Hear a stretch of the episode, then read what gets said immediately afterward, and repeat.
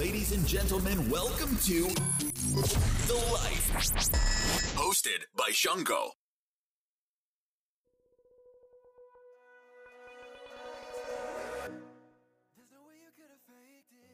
皆さんこんにちはザ・ライフへようこそこの番組は世界を知る初めの一歩異文化理解をテーマに世界各国に長期滞在している方をゲストにお招きし日本にいたら気がつかないその国や地域のリアルな生活事情を覗いちゃおうというトークショーです。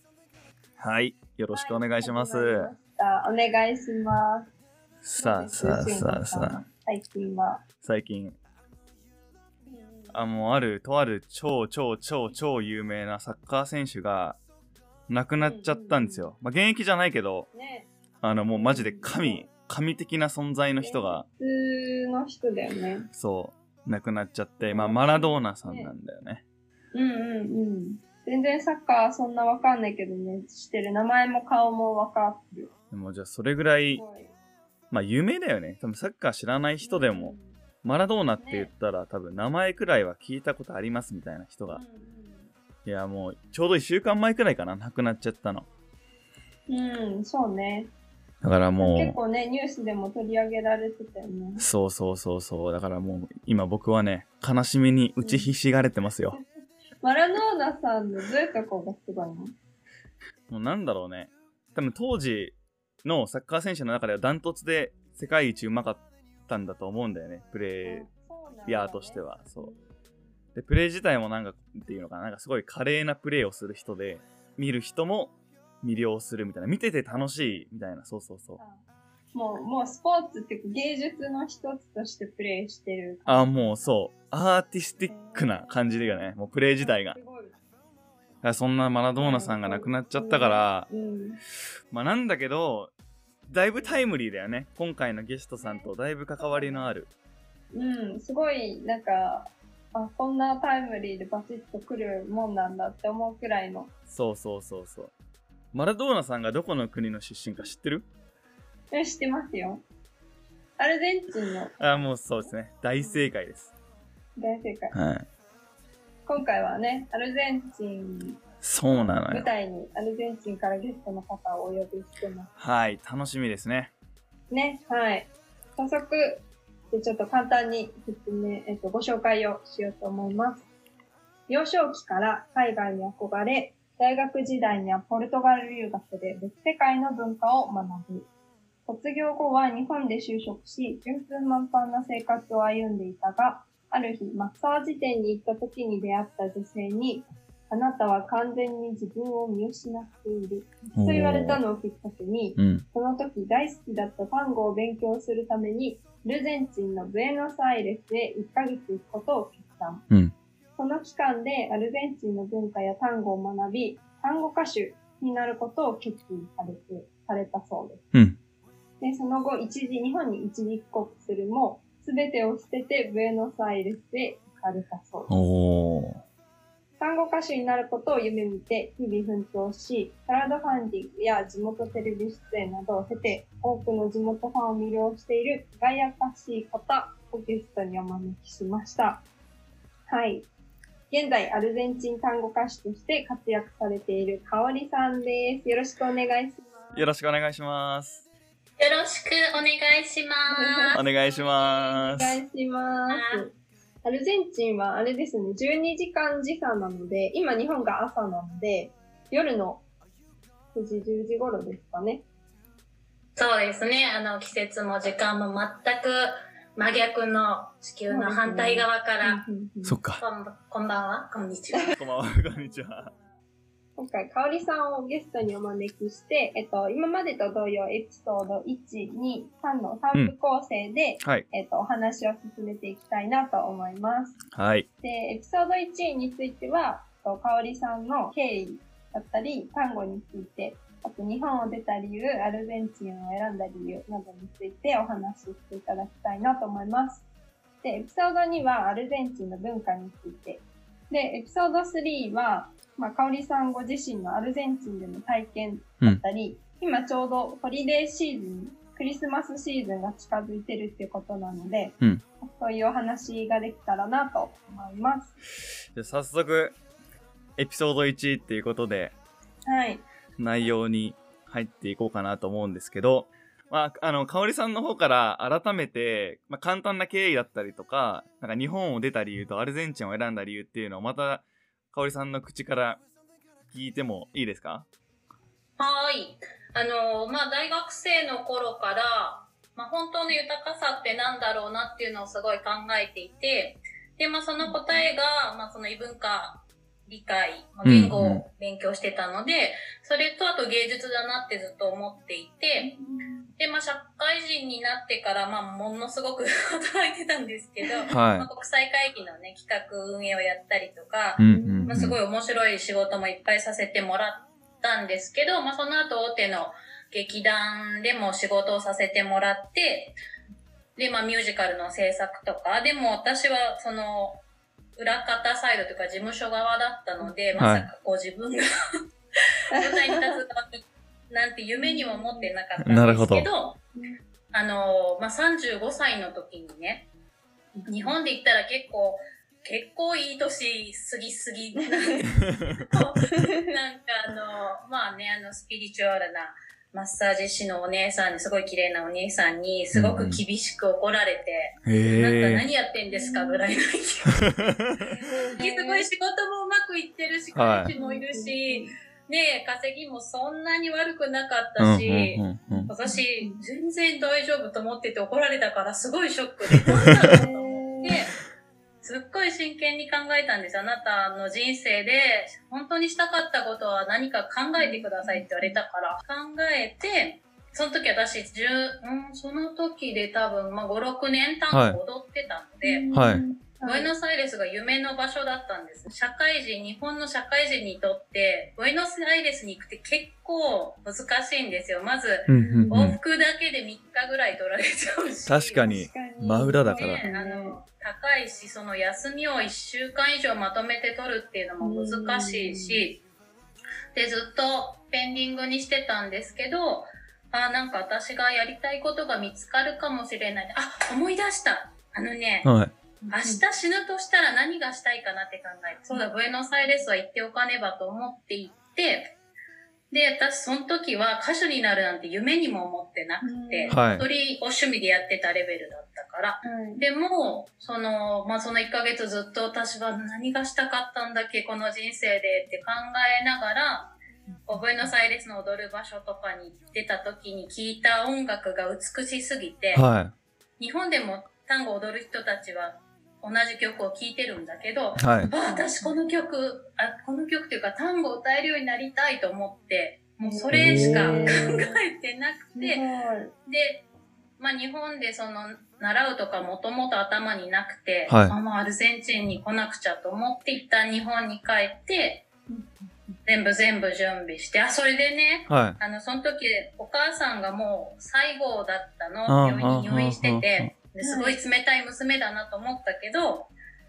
あの、私ね、アルゼンチンに歌の勉強に行きたいって言ったのね。はい。だから、お母さんってずっと反対してきたの、私が海外に行きたいっていうのを。はい。ずっといい仕事があるって言ってもうん。うん。うん。うん。反対って行かせてくれなかったのに、そんなさ、何の当てもなくさ、貯金もなくさ、なんか、ね、どうなるかもわかんないのに歌を勉強しに行きたいって言った時に、はい。多分最後の人生の時にいろいろ考えたんだろうね、お母さうんんも。うんうん。そうだねって、それはすごいいいことだから、人生はね、一度きりだから好きなことをしなさいって言ってくれて、でも、ね、その言葉を胸に今まで生きてますけど、お母さんもね、なんか分かってたみたいで、私が出発する1ヶ月前に亡くなったんですけど、あうん。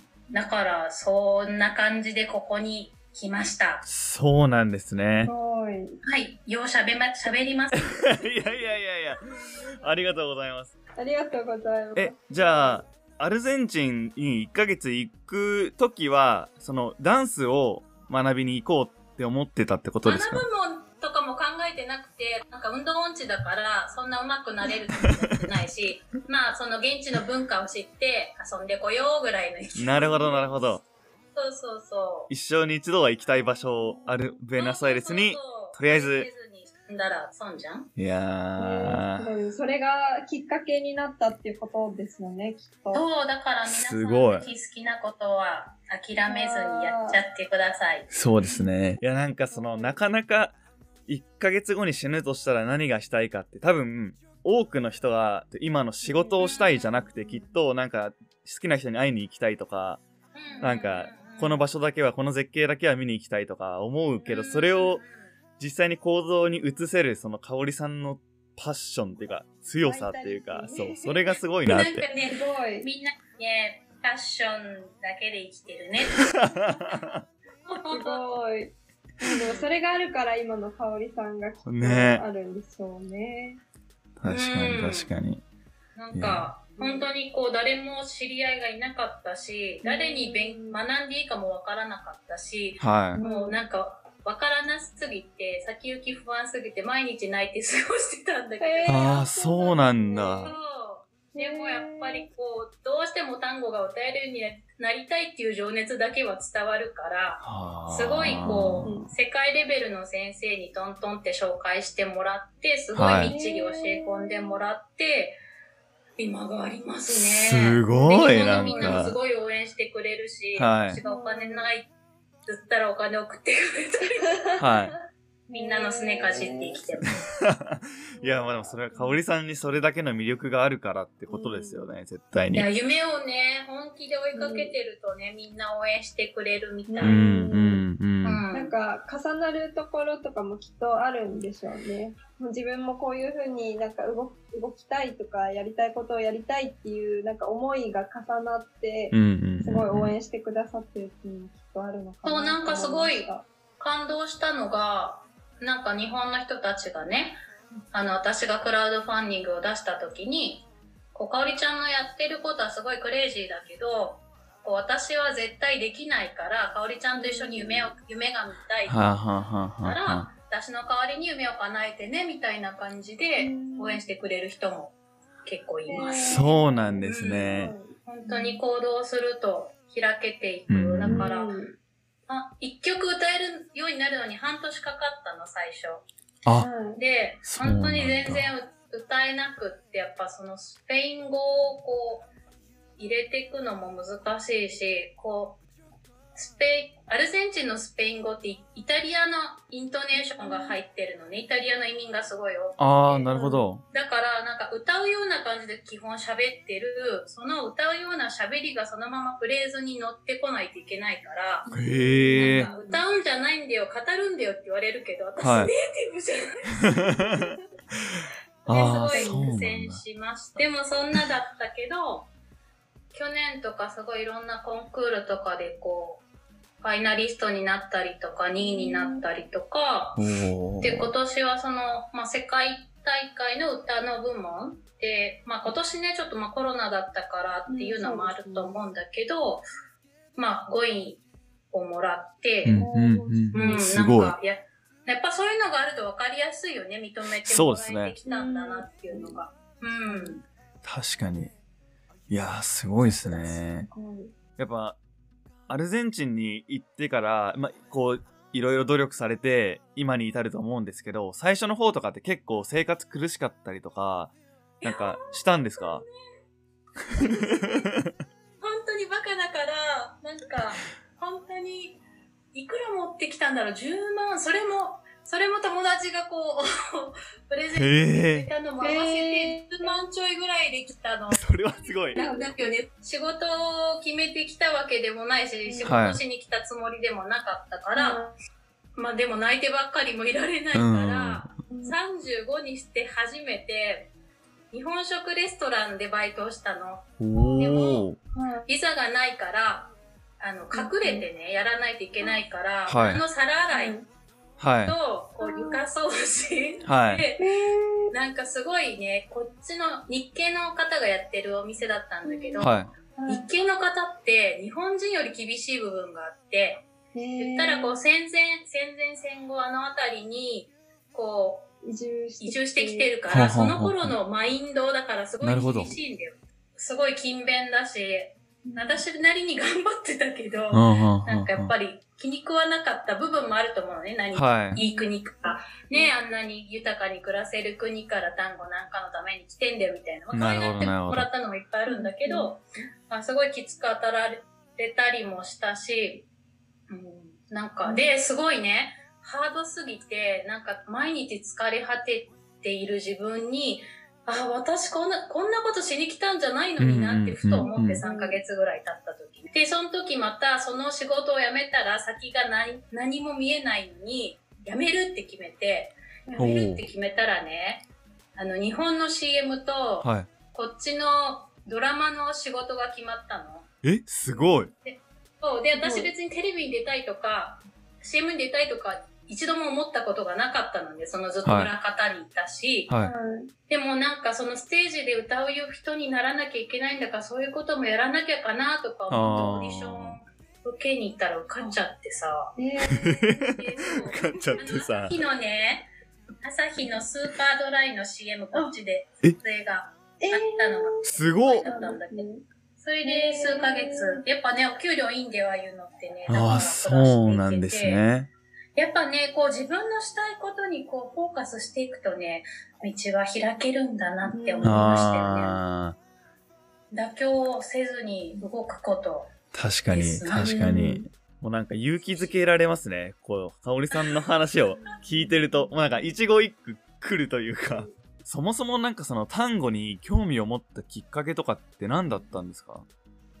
単語は、私、あの、本当に運動音痴だから、踊れるようになるのが夢で、単語じゃなく、単語なんて、それも考えてなかったの。なんか、ポルトガルの留学から帰ってきて、まあ、社会人である程度余裕ができた時に、時間的にもお金的にも。なんかダンスがやっぱりできるようになりたいと思って、いろいろ行ったの、フラメンコとか、フラダンスとか、はいベリーダンスとか、はい。えいろんなすごい。体験レッスンに行ったんだけど、あの、単語ってね、すごいこう抱き合って踊るのをアブラッソって言うんだけど、すっごいべったりくっついて踊るのね。もう顔と顔ここでくっついてて。普通日本人すごい嫌がるのよ。そう。でも私、ポルトガルにいた時に、こう、ハグとキスで挨拶をしてたから、日本に帰った時に、なんか友達にね、女の子の友達にね、久しぶりって抱きついたらすごい硬直されてしまって、すごい寂しくって、すごいこう、人との距離が遠いな、日本っていうのがすごい寂しかったから、単語踊った時に、そう、これと思って。えーそう、なんかあの温かさが、あの距離感がすごい好き。そうなんだ。私結構そのハグ、女の子にハグとかしたくなっちゃうタイプなんで、もしかしたら見てでるかもしれない。そうでしょ一応 ハグ私の方から一つ聞いてみたいことがあるんですけど、はい。えっと、先ほど、あの、もうとりあえずアルゼンチンに行って、いろいろお皿洗いのお仕事とかされたっていうふうにおっしゃってたじゃないですか。で、その時に、なんかほんあまり長期滞在できなくて、なんかこそこそ隠れてやってたっていうふうにおっしゃってたんですけど、その時なんかビザだったり、そういうなんか滞在方法の手続きっていうのはどういうステップを踏まれてたうのか、ん。これは日本的には結構 NG な話題かもしれないんだけど、NG じゃないと思うけど、私こういうとこ好きだけど、はい。アルゼンチンで学んだことの一つがすごいグレーで、うーん。まあその、最初はね、3ヶ月おきに、うあの、ウルグアイうんうんうん。が、まあ、あの、船で1時間ぐらいで行けるから、はいウルグアイに出たり入ったりしてたんだけど、まあそのうちやっぱそんなお金もなくなってきたから、結局すみません、違法滞在をしましたの。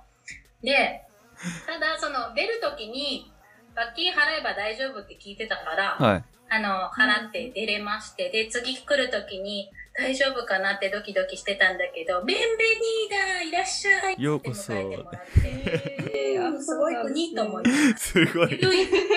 なんかその、移民大国だから、まあアメリカはすごい厳しい。うんうんうんうん。この国は逆にこう緩くして税金入れてもらった方が得よね、みたいなああ、なるほどなるほど。発想みたいです。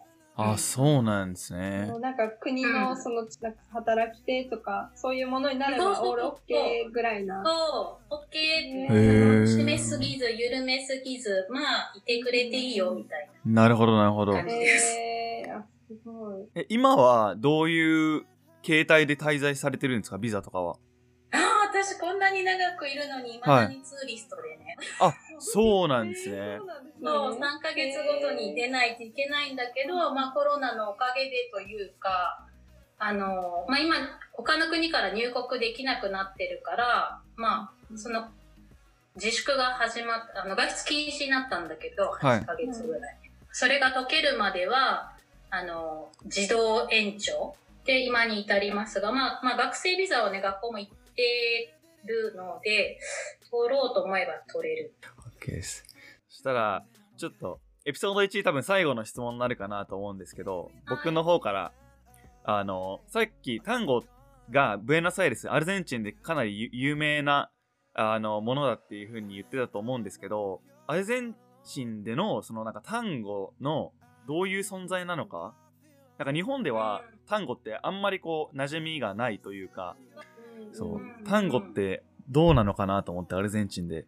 あのはい。ーまあ、1900年よりちょっと前ぐらいからでき始めて、で、やっぱすっごいいろんな国の血血とか文化が混ざってるから、はい。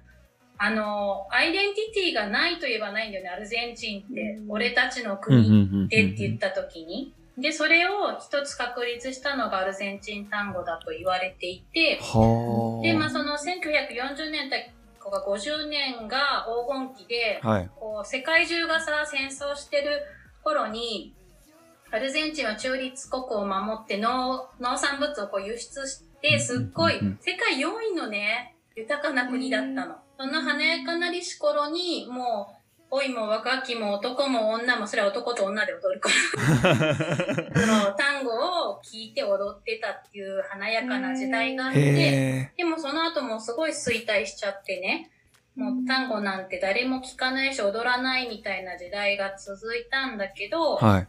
アアストルピア・ソラっていう音楽家さんがすごい有名でね。はい。で、まあその人がこう逆輸入したみたいな感じで海外ですごい認められたからこそまたアルゼンチンでもお単語いいじゃん、よいいじゃん、いい文化俺たち持ってたじゃんみたいになって。ちょっとずつこう戻ってきて、で、まあ今は、世界中で単語って踊られてるのね。へで、えどこ。の国に行っても、単語を踊る場所があって、アルゼンチン人もいるし、アルゼンチンから先生も教えに行くし、その世界的なこうパーティーというか、踊る場所ってミロンガって言うんだけど、うん。そういうミロンガとかフェスティバルとかもあって、すごい今華やかですごい盛り上がってきてるんだけど、まあ実際のところ、現代のアルゼンチン人は単語を聞くかって言ったら聞かない、ほとんどない。それ私も衝撃だった。みんな単語踊るだろう、踊るだろうと思って来てみたら、うん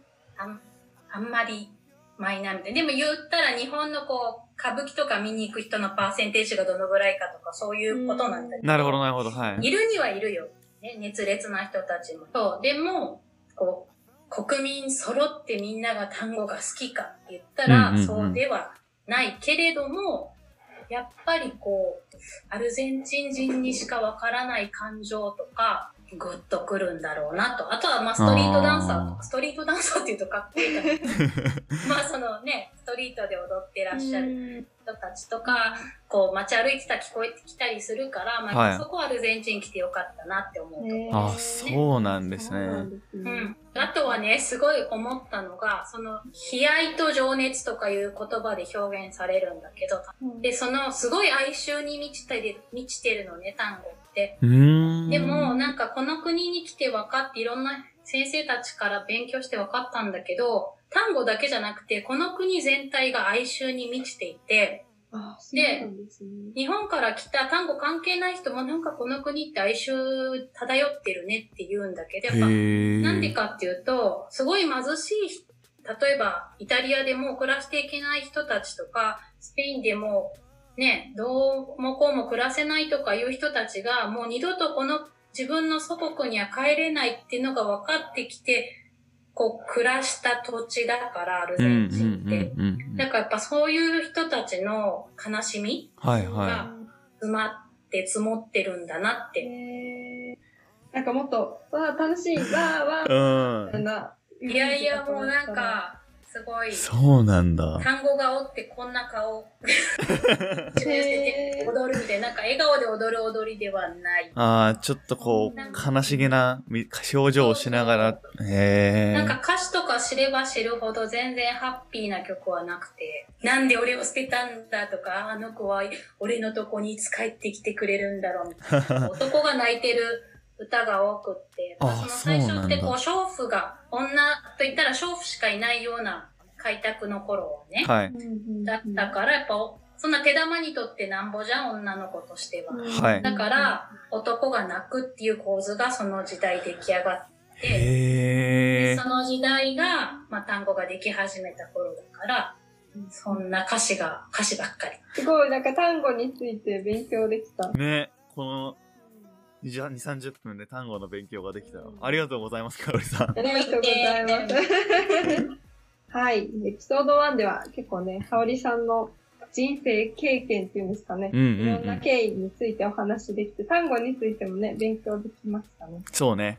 今回はちょっといろいろなお話を聞けたなと思いますが、エピソード1はこれくらいにして、えっと、次エピソード2では、アルゼンチンの文化だったり社会についてお話ししていけたらなと思います。はい。あ、ちょっと終わる前に一つだけ、あはのい、かおりさんの活動内容とか、あの、配信してる SNS、Facebook だったりとか、Twitter とかの、あの、リンクも番組の概要欄に貼っておくので、興味がある人はぜひぜひチェックしてみてください。はーい。次回の配信まで。バイバーイ。バイバーイ。Let me go. But God, I still hope that you come looking for me.